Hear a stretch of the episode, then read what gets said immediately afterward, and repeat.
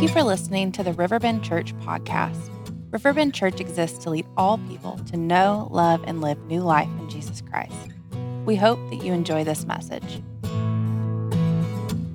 Good morning, everybody. Welcome to church. We okay? We doing good?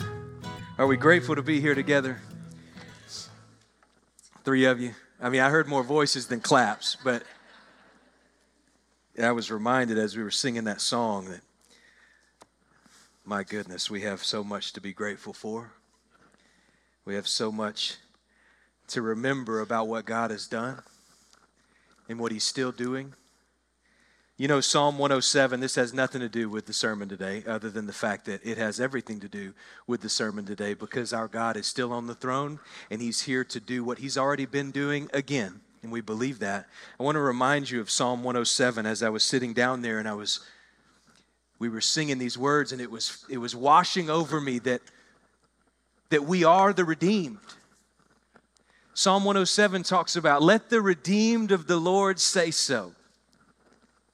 Let I see a room full of redeemed people. There may be people in here that don't know Jesus yet, and please hear me. You're welcome here, and I pray that you meet him before you leave today. That's my prayer. That's the, the focal point of what we're doing here is to lift Jesus up so that you might meet him. But if you have met him and you've been redeemed, when you say so, the whole world takes notice. The whole earth is full of his glory, right?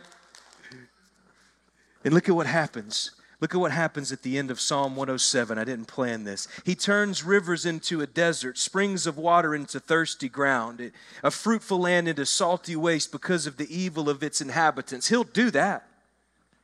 If there's evil in the land and it needs to be purged, he'll turn the river that we thought was flowing into a desert. He'll turn it around. And then look what happens in verse 35. He turns a desert into pools of water, a parched land into springs of water. And there he lets the hungry dwell, and they establish a city to live in. They sow fields and plant vineyards and, and get a fruitful yield. May this be true of us here the redeemed of God, as we say so, and as He purges us of evil, and He, he begins to, to lay waste to all that needs to be removed, and then He will spring water for us to dwell with, plant vineyards, and get a fruitful year, yield, and by His blessing we will multiply greatly, and He does not let their livestock diminish. May, may this be our prayer in this season. Would you just pray with me before we begin today that God would bring this to pass here? God, we believe that you're here. We believe that you're moving. We've seen what you've done. And we come to you now and we ask that you would do it again.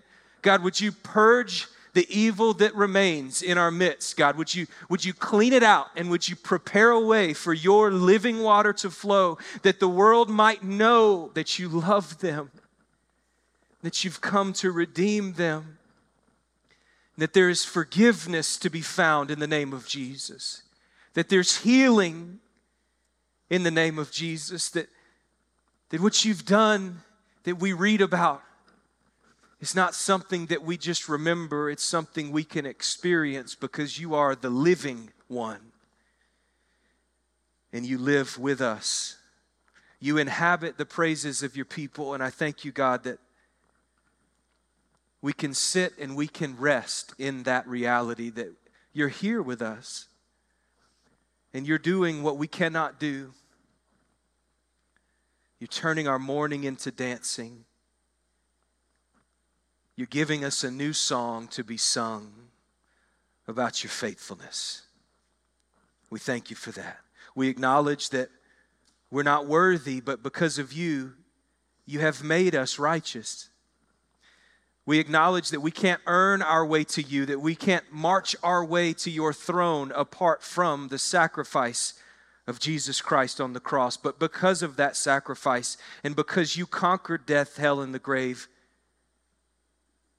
you have made us righteous.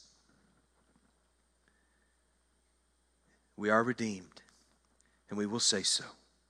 It's in your name we pray. And everybody said together, Amen. Amen. All right. Welcome to church. Welcome, Oakwood. We're grateful that you're here. Aren't you proud that I remembered you again? But it didn't take me long this time. We're grateful for you. We hope you're having a great day over there. Pastor Greg is there and others, and uh, we're, we're, so, we're so excited that you're with us. Gainesville, thanks for being here. We've got uh, a great day planned. I know that God has so much in store for us. If you're brand new with us, my name's Jared. I'm, uh, I have the, the privilege of standing in this spot on this stage for the next several weeks to help bring the Word of God. I'm also meeting with the leaders here, and, and we're, we're working together to look into the future, the near future, and beyond of what God has in store. And I want to celebrate today this week we had a great meeting about the pastor search team, and, and we have several yeses already. Some of you have already said yes, and there's others that we're praying for uh, that will say yes. And, and this team will be the team ultimately that's going out and bringing uh, names and candidates to the table for who the next leader is of this place. And, and praise God that, that that's moving. Are we grateful that that's moving, that we're moving into the future and we're looking for a leader? Nope, we're not grateful for that. Thank you. Thank you. I thought Stacy Crane would be grateful for that. You know, I mean, he can clap louder than anybody. He said, Are we going to be shouting today? I said, You better lead it. You failed. You just failed right there, Stacy. What a good what a good season that we're in in the midst of difficulty in the midst of what's going to happen next. There are leaders here. I want you to know cuz you can't be in the rooms that I've been in. Not everybody can be in these rooms, but I want to open up the window a little bit, pull back the curtain to tell you that these leaders are strong because God is faithful and he's placed people here that are prayerfully considering what's happening in the future of Riverbend and it's going to be a beautiful future. I believe that, and that's what we're praying for together. But I want you to know that things are happening. We are moving into the future, and we're grateful that God is leading us there. Over the last couple of weeks, we've been in this series called When the Dust Settles, and today we're going to pick it up again in Acts chapter 3, and we're looking at what happened in the early church, right? What happened when Jesus ascended back to the Father and left the ministry of the local church in the hands of the apostles and the Christians that were there. And we're seeing explosive growth in the beginning of the early church. And in the first week of this series, we looked at uh, the, the, the mission that we have, that they had, that they began in the early church, and that we have today to be witnesses of this good news to all of the earth. And then last week we looked at the marks of a healthy church and what a beautiful time we had together looking at those basic, fundamental, healthy, vital signs of a healthy church. And this week I'm excited because we're getting to some exciting stuff that's happening in the early church. In Acts chapter 3, there's a, a miraculous event that takes place. And, and what was one man's miracle, we see ultimately the purpose was for 5,000 more miracles that took place there. And I'll explain that as we dig into it together. Acts chapter 3, verses 1 through 16. If you don't have a Bible, that's okay. It'll be on the screen. If you do have a Bible, go ahead and turn there and let's follow along together. I'm reading from the English Standard Version. If you're not, no problem. Just wanted you to know where I'm at so that you're not confused when your words are different than mine, okay? Acts chapter 3, verse 1. Here it is on the screen. Now, Peter and John were going up to the temple at the hour of prayer, the ninth hour. And a man lame from birth was being carried, whom they laid daily at the gate of the temple that is called the Beautiful Gate, to ask alms of those entering the temple. Pause. This man was crippled from birth. We know from a later chapter that he was about 40 years old. He, he could not walk for 40 years. People would carry him to be close enough to the temple so that the, the religious people, when they walked by, would give him alms, which is really just uh, giving to the needy, giving to the poor. They would give him something to have. He was begging there at the temple and dependent on what people could give him. Verse 3 Seeing Peter and John about to go into the temple, he asked to receive alms, and Peter directed his gaze at him, as did John. And they said, Look at us. He fixed his attention on them, expecting to receive something from them. But Peter said, I have no silver and gold, but what I do have, I give to you. In the name of Jesus Christ of Nazareth, rise up and walk. And he took him by the right hand and raised him up, and immediately his feet and ankles were made strong. Literally, in the original language, his ankle bones were made strong. Remember, Luke is a doctor, he's a physician, and he's writing this account of Acts here. And certainly his mind is blown. His, his feet and ankle bones were made strong. And then verse 8, he leapt up. He, he, he began leaping and, and stood and, and began to walk and entered the temple with them, walking, leaping, praising God. And all the people saw him walking and praising God. And the people recognized him as the one who sat there at the gate of the temple asking for alms. And they were filled with wonder and amazement at what had happened to him. And while he clung to Peter and John, and all the people, utterly astounded, ran together to them in the portico called Solomon's. And when Peter saw it, he addressed the people Whoa, whoa, whoa, men of Israel, wait, why do you wonder at this? Why do you wonder, or, or why do you stare at us as though by our own power or piety we have made him walk? No, no. The God of Abraham, the God of Isaac, the God of Jacob, the God of our fathers, the, the one who will do it again glorified his servant Jesus, who, by the way, you delivered over and denied in the presence of Pilate when he had decided to release him. But, but you denied the holy and righteous one and asked for a murderer to be granted to you. And you killed the author of life, whom God raised from the dead. To this we are all witnesses. And his name, by faith in his name, has made this man strong, whom you see and know and the faith that is through Jesus has given the man that this perfect health in the presence of you all. Wow. Yeah. This man, whom you know, whom you've seen for 40 years, and now you witness to what has happened. Don't, don't look at me, Peter said. Don't look at what I did. I, I, this is awesome, but don't look at me. Don't miss the point. It's him. He's the source. He's the hero. He's the power. My faith was just the channel for that. Don't miss the point. He's the power. He's but Peter says, "Look up here." And by the way, you killed him. You killed the author of life. It's not very seeker sensitive or friendly in this moment. And we're going to look at this and we're going to unpack this together today in three main points. I see three main points in this text. The first one I want to look at is the power of the name. The second one I want to look at is the expectation of faith. And then thirdly, the purpose of the miracle. This man, this lame beggar, he was 40 years old and crippled from birth. His life was marked by dependency. They had carried him everywhere he went. He was dependent. He was begging at the temple every day, at the gate, because the religious people would help him there.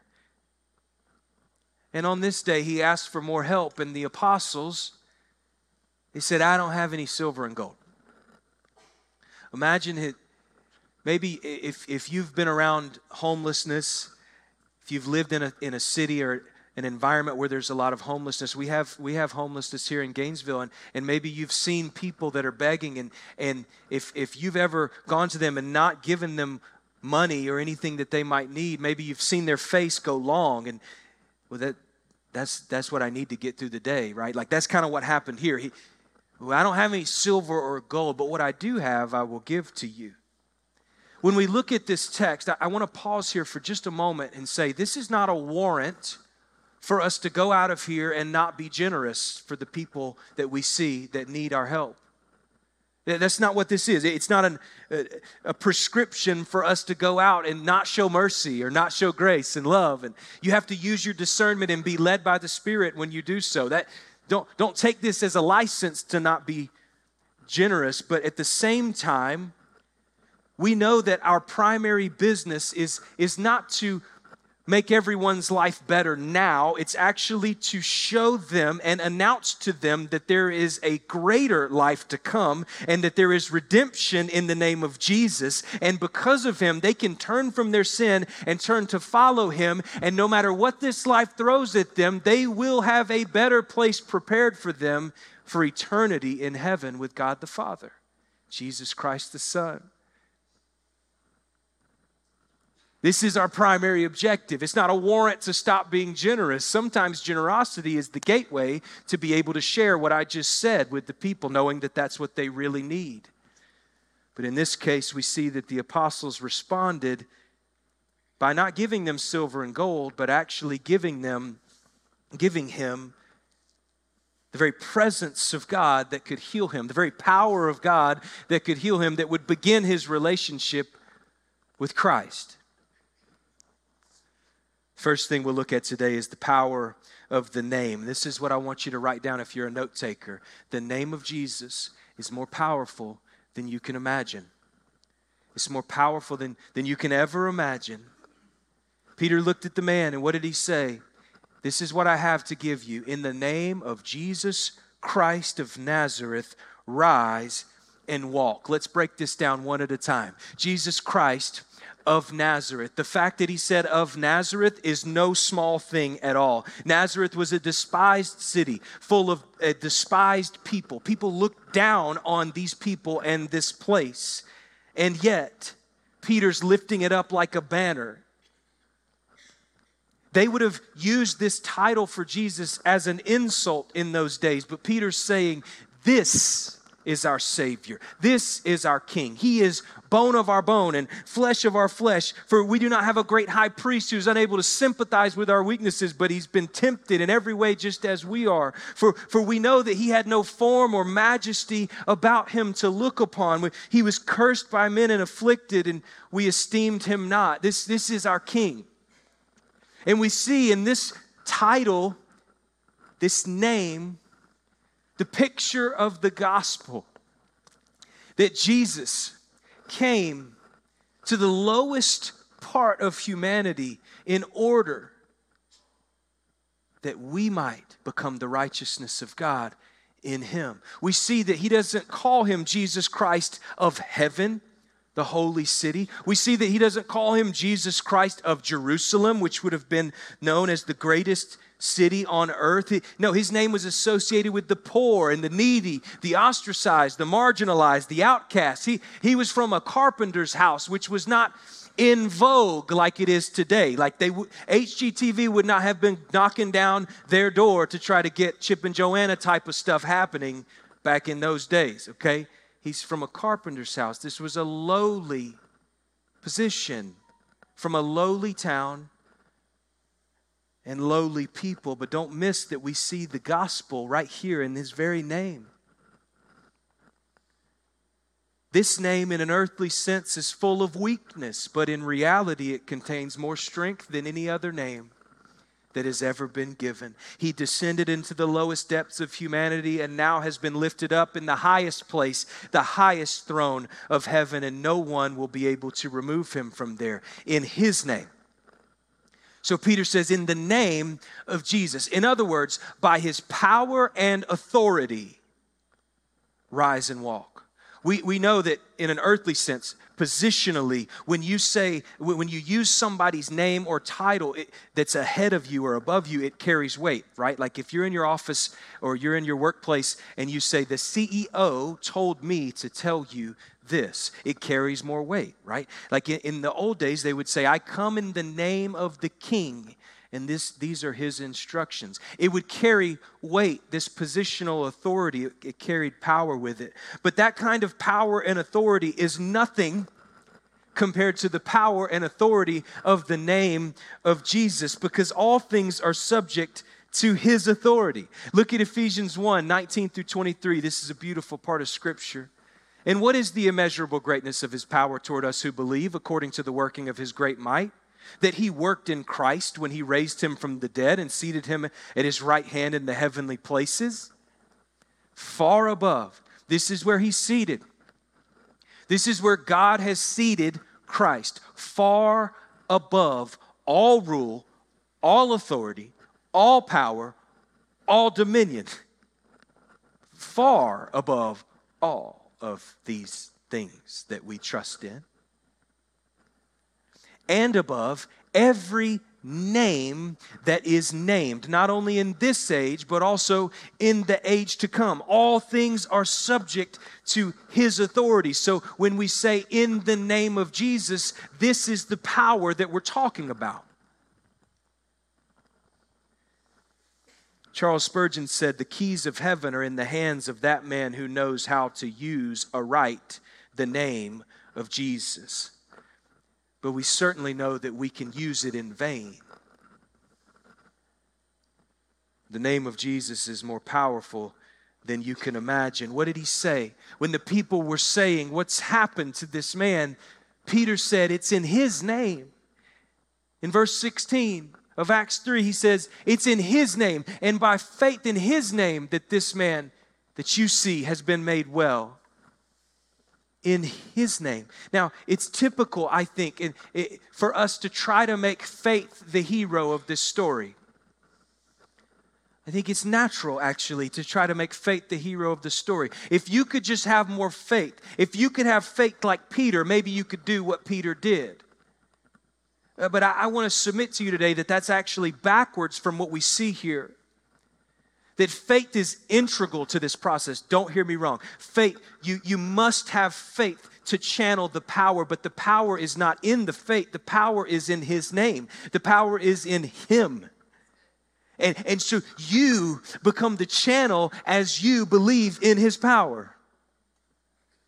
But when we look at verses like this, it's typical to kind of rearrange that and make faith the hero instead of Christ the hero. But I want you to look at the revised version, which I typically wouldn't bring out because it's some old language, but the revised version of Acts 3:16 actually orders the words a little uh, well, they words them exactly as they were in the Greek, which helps us. And by faith in his name, hath, I know, his name made this man strong.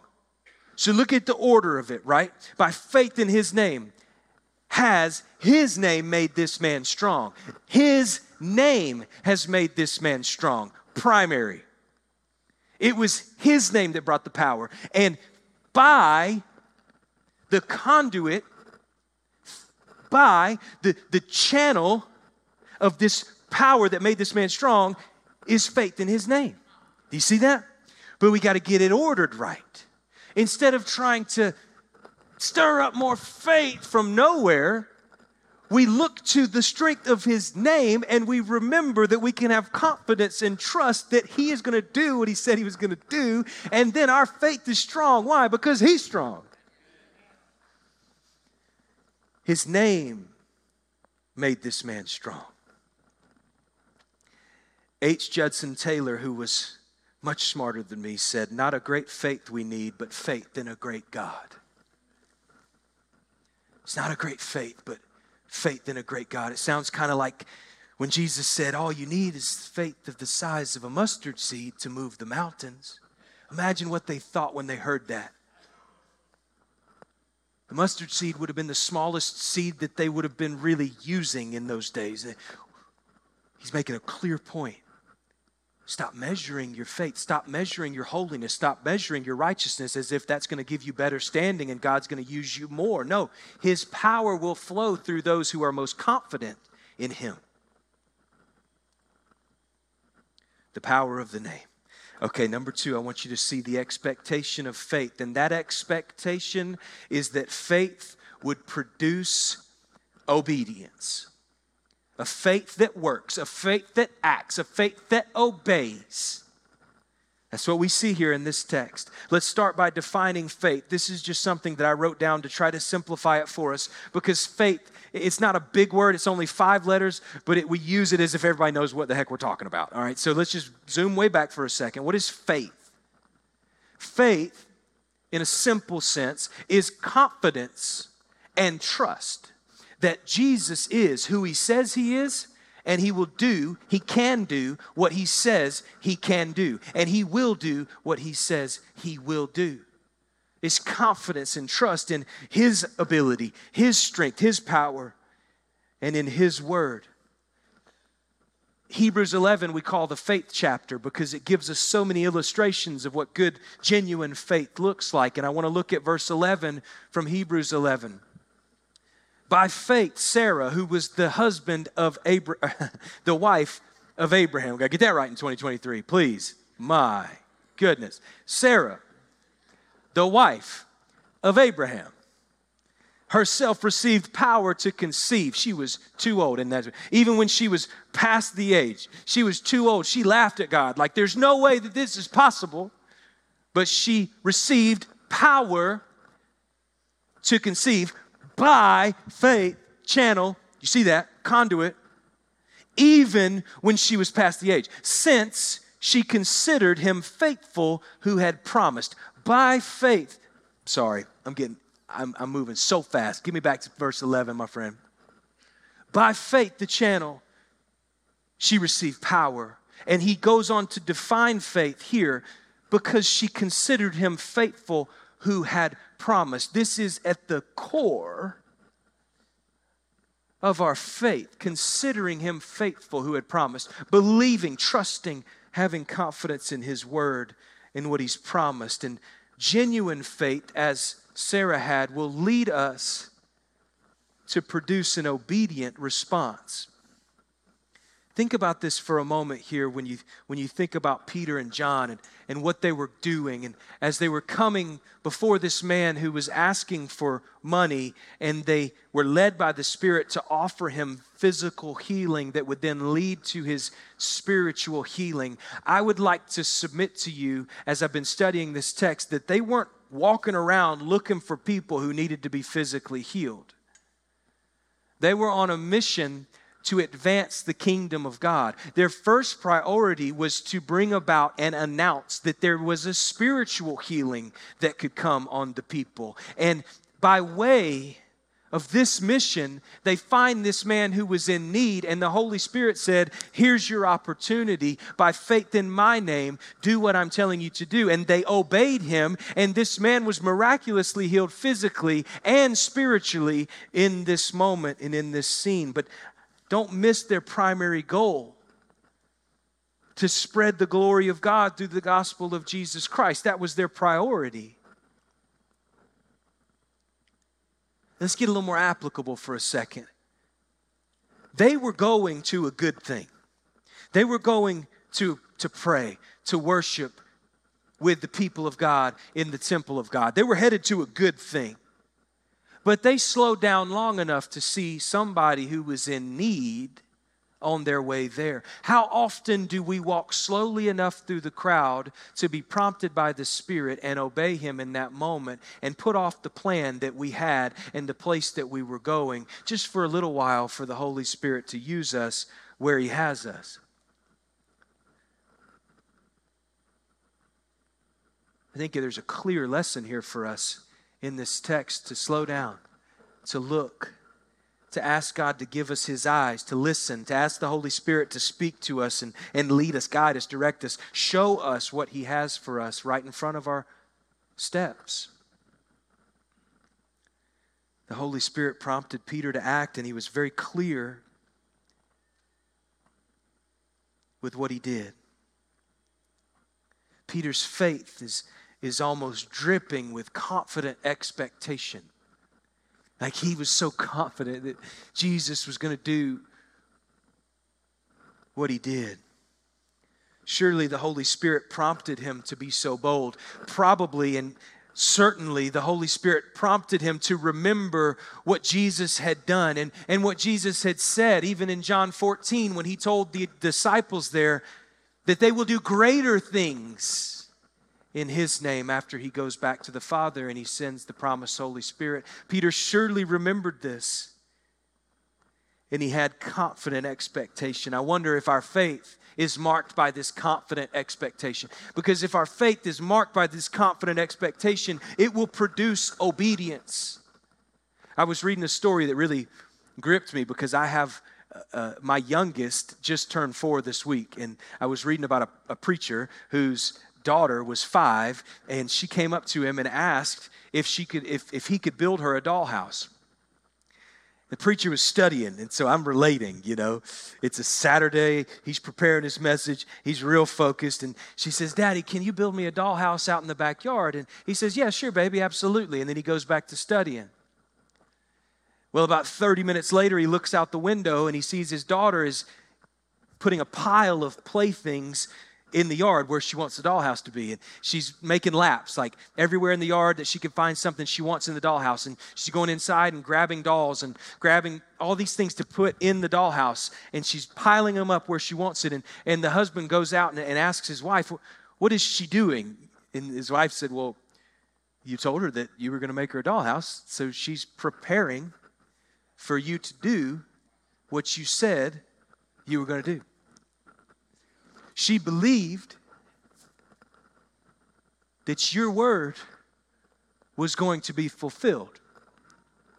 And he said, to Home Depot. He goes to Home Depot immediately. He grabs some wood. He grabs all the stuff and the supplies. He comes back and he starts building the dollhouse. Now, that's the end of the story. But as I sat back and thought about the story, I thought, wow, what made this preacher so excited to build this dollhouse for his daughter?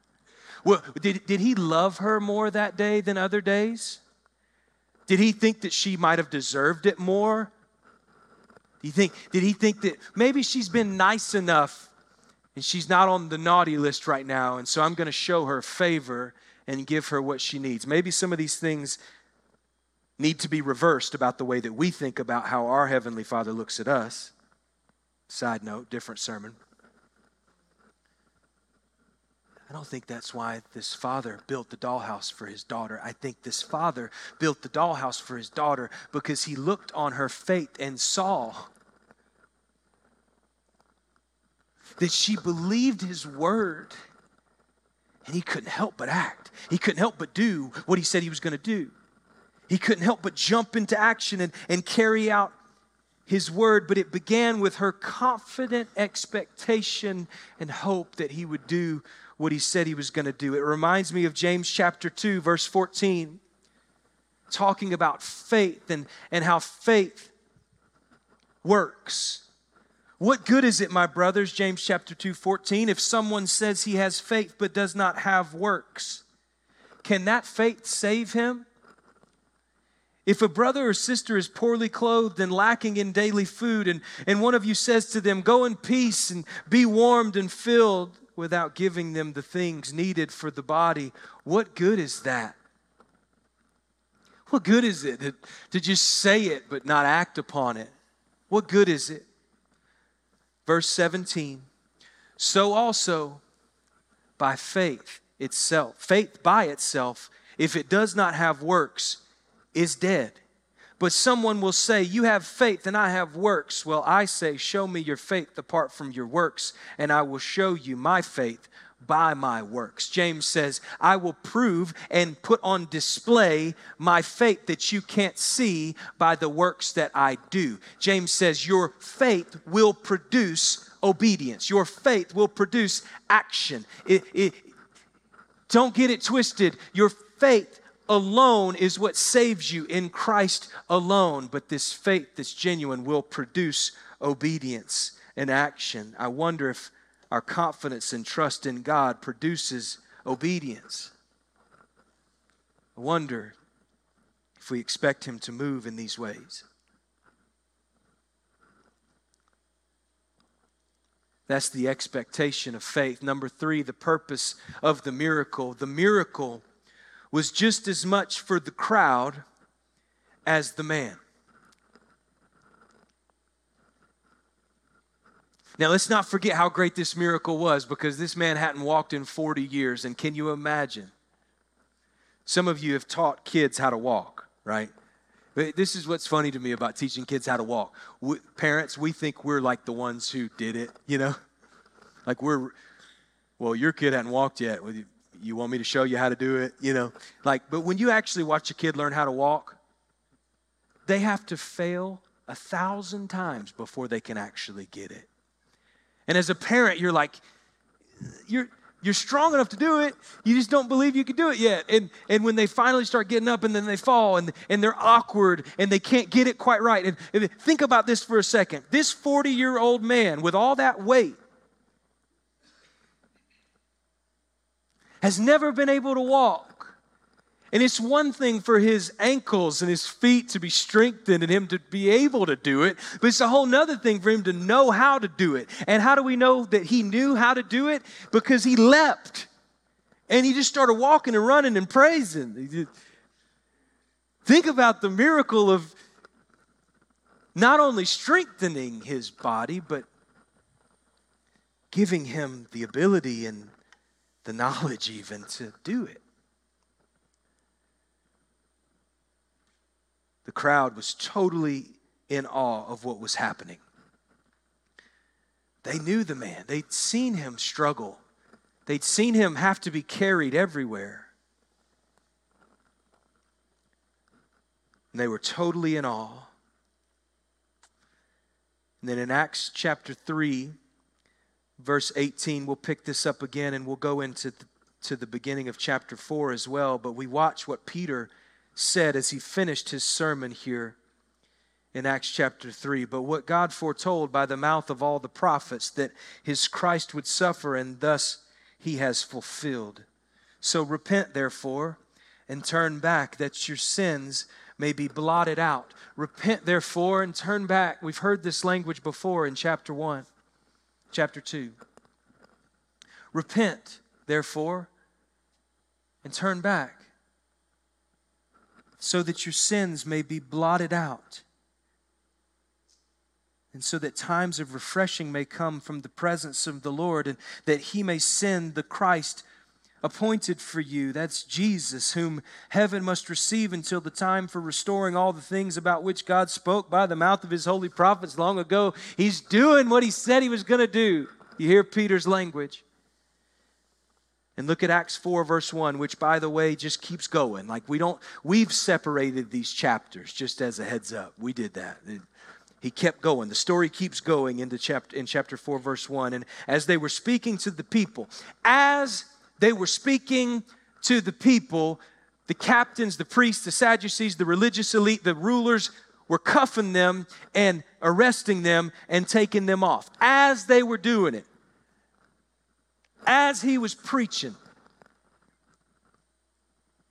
This is not a very, he's already not being seeker sensitive with what he's saying. But now, get your mind on the scene. They're dragging him off as he's given this message, as he's delivering these words. And then look at what happens in verse 4 of Acts chapter 4. But many of those who had heard the word believed, and the number of them came to about 5,000. Like it doesn't seem like something that I'm just dying to go for when I watch the guy who's telling me about this salvation be drug off by the rulers of the day. Like that might be my destiny, but 5,000 men. Just counting the men right here. Were cut to the heart. And they saw the truth. And they saw what Jesus had done. And they saw that he had come for them as well. They, they saw in a moment that God so loved the world that he gave his only son, that, that God loves me enough to send Jesus to stand in my place. And, and even if it means that I might get arrested one day like that Peter guy did, I'm in. What started with one man's miracle turned into 5,000 miracles.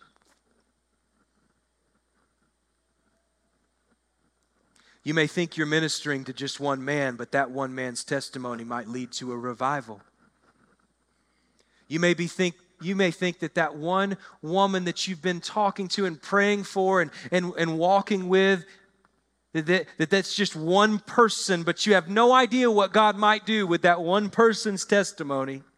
You might be in here today and you're just one person and you feel like nobody sees what God has done in your life. But I promise you, if you begin speaking and singing and dancing and leaping about what God has redeemed you from and what He has redeemed you for, your one miracle might turn into 5,000. By the way, 5,000 miracles was no less miraculous than this man beginning to walk. The miracle of salvation is the greatest miracle of all, certainly.